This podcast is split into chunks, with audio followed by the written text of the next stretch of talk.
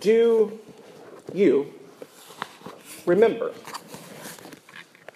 This weekend in the town of Selma, Alabama, people gathered by the thousands to remember.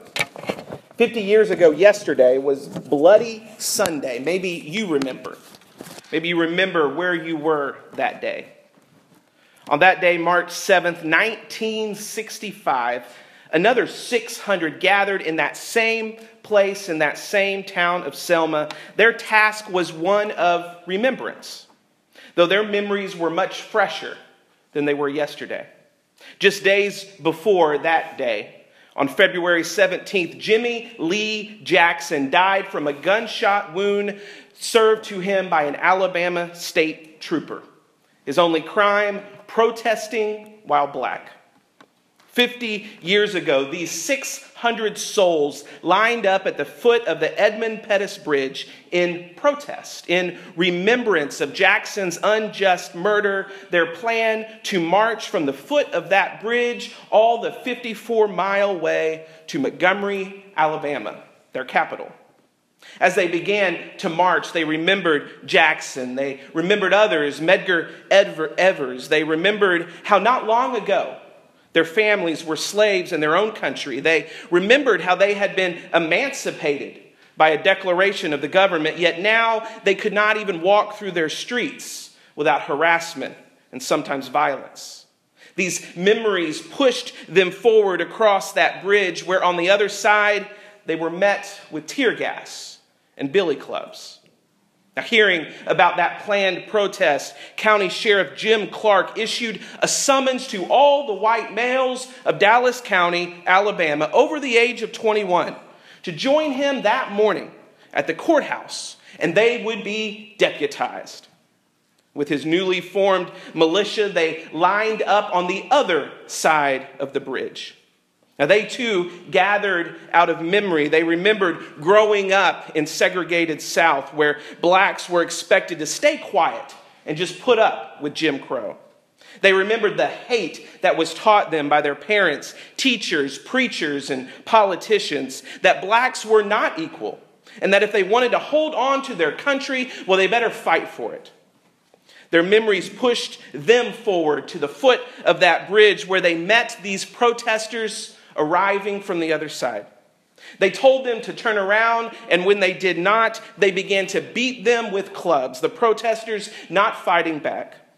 They fired tear gas in their eyes. Maybe some of you remember seeing the images from that day. Newspapers all over the country ran on the front page a picture of Amelia Boynton.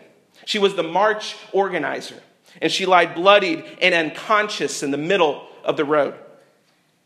A few days after that, Dr. Martin Luther King arrived in Selma and organized another march, demanding that the state troopers this time protect the marchers. But when they arrived on the other side of the bridge and another crowd gathered to beat them, they turned around. But a couple weeks after that, the, cry, the cry went out across the country we will have another march and they will be protected. This time, President Johnson sent federal protection.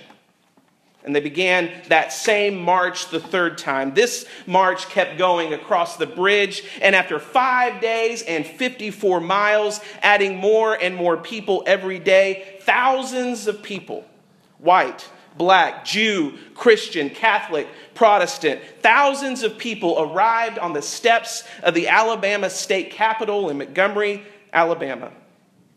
King began speaking to the crowd, reminding them of their country, of the values that this country holds. And he called for the passage of a new law, a law called the Voting Rights Act, a law that would give everybody, no matter the shade of their skin, the right to vote. Stephen Somerstein stood behind King that day. He had been following the whole march, taking pictures. And that day, in that moment, as King spoke to the crowd, he was right behind him and took out his camera and captured that iconic photo of the back of King's head with the sea of people in front of him. The photo became the poster for the recent movie about Selma. Maybe you remember seeing that picture. Memory, it's a strange thing, isn't it? What you remember can significantly impact what you become. Memories transform us, they motivate us for good and for bad. I was talking to a man not long ago, and he was sharing with me his passion for helping struggling families. I asked him why he did this, and he told me a story a story of growing up in Nebraska as a poor family of seven. They didn't have much to eat, yet every time they went to their small town grocery store, the grocer had set aside a box of fruits and vegetables that he could no longer sell, yet were still good to eat. And he gave it to this family. This man sees his life as trying to live like that grocer memory. It's a strange thing, isn't it? The things we remember, the things we forget, a certain smell can bring back memories, memories of, of, of, of, our grandparents, of their table. And as we think, we began to be changed again. We want to be more like them, we want to be better people. Who we are. What we become, what we do with our lives is deeply impacted with what we remember. I'm not sure what you remember about the story of the Israelites in the Hebrew Bible in the Old Testament. Their story is our story, a part of our faith. Last week we encountered Abraham and Sarah. You remember these two faithful who left their homes and all they knew to follow God to this new land of promise. Now, God promised them a great nation, and that is what happened. Their people became numerous and yet, time and circumstances led them into the country of Egypt, a land that welcomed them with open arms, gave them a place to live, yet eventually became hostile. As the Hebrews grew, the Egyptians feared what might happen to them if they became too numerous. So, Pharaoh, that's what Egyptians called their kings, Pharaoh made all the Hebrews slaves of the Egyptians. From welcome guests to slaves, that was the path of Abraham's descendants. One would think that God had forgotten the promises he made to Abraham and Sarah. And then one day we're told that God hears the cries of his people and God remembers. Seems odd thinking about God remembering, but God hears their cries and he remembers. God remembers Abraham and Sarah, and he decides to act. He chooses a shepherd named Moses. Now, you remember Moses was not just any shepherd. Moses was a Hebrew, yes, but he grew up as an Egyptian in the very palace of Pharaoh as a stepson to the king. Yet he knew who he was. And one day, when he saw an Egyptian beating a Hebrew slave, he acted in anger, attacked the abuser, and killed him on the spot. Fearing for his life, Moses fled Egypt that day, never planning to return. That is until God shows up. Years later, Abraham, Moses is safe and secure, happy with his new life, and then that bush begins burning and it's not consumed. A voice speaks from the bush. Remember our people in Egypt, God says to Moses. Go back to Pharaoh. Tell Pharaoh, let our people go. Moses protests, but eventually he goes. And after some protesting, Pharaoh eventually does what Moses asked and lets the Hebrews go. And there, on the edge of Egypt, these former slaves gather together by the tens of thousands and they have a march. They march right out of Egypt right through the Red Sea, which parts in front of them, revealing this dry bridge through the water. Across the bridge, they march all the way until our text today to the foot of Mount Sinai. And there, Moses climbs the mountain like steps on a courthouse. He climbs up to have a meeting with God. God has brought them there. Now, what's God going to do with them? And what does God say to Moses? He says, Remember. Remember who I am. Remember who you are. I am the Lord your God, who brought you up out of the land of Egypt, out of the house of slavery. And then, and then based on that memory, on what God had done for them, God gives them a new law. Now, we call them the Ten Commandments. It's not hard to picture this morning a wagging finger waving at us as we hear that text being read Thou shalt not, thou shalt not, thou shalt not. James Earl Jones, I think, says it the best in that deep voice of God.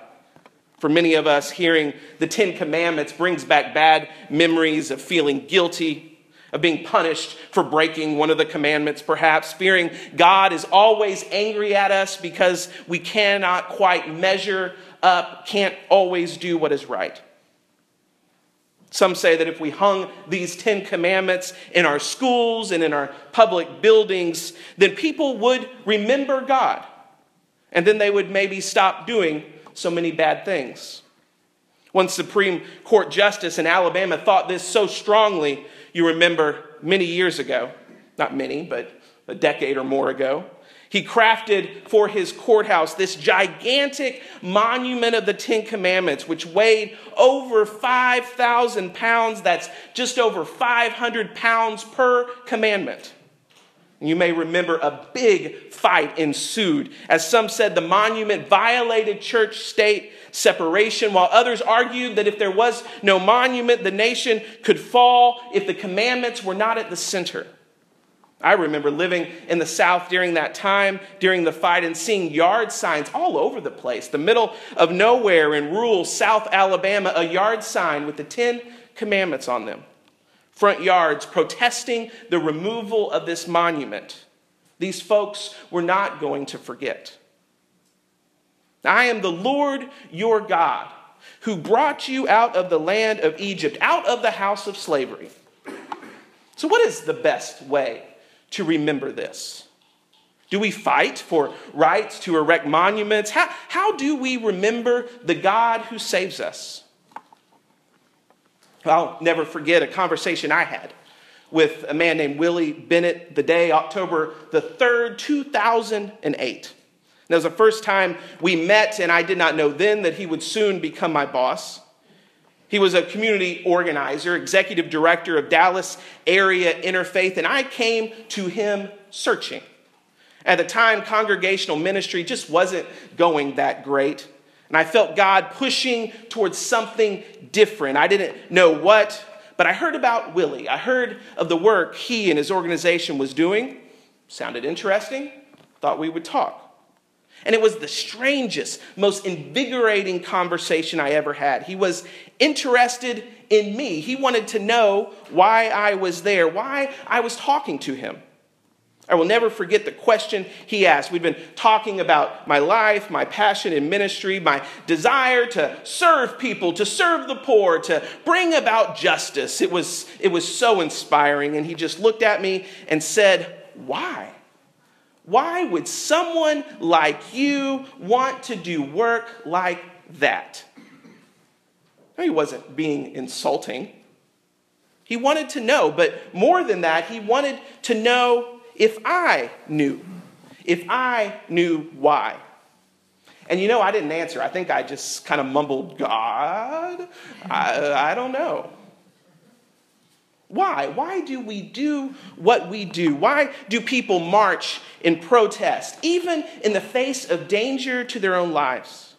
And why, after they are beaten, do they get up and do it again and again? Why are we here? Why do we worship? Why do we serve? Why? I've been thinking about Willie's question for the last six years and more. And while I haven't arrived at an answer, it's somewhere in the midst of, well, because of where I've been, because of the people in my life, because of the things I've seen, because of Olympia, this woman I met when I was 15 on a mission trip to Honduras, because of people in my church who were always serving and always dragging me along to serve with them because of people who love me, because of a God who saved me, because of all that I've been through and all I've seen, and what people have seen in me and believed in me. Now, Israel, why would you, this ragtag nation of liberated slaves, why would you agree to live in this way? Living like this, like the Ten Commandments, that's not how nations lived. Building a community of respect and dignity where people were treated honestly and fairly, where life was valued. Why would you organize your life around love of neighbor? Why? Because they remember. They remember the God who brought them up. Put the Ten Commandments on the wall, sure. Carve a graven image in stone to them if you must. Model your life after what they teach, but don't forget. Remember. Remember, I am the Lord your God who brought you out. Remember that. And then do what you have to do because of what God has done for you. Amen.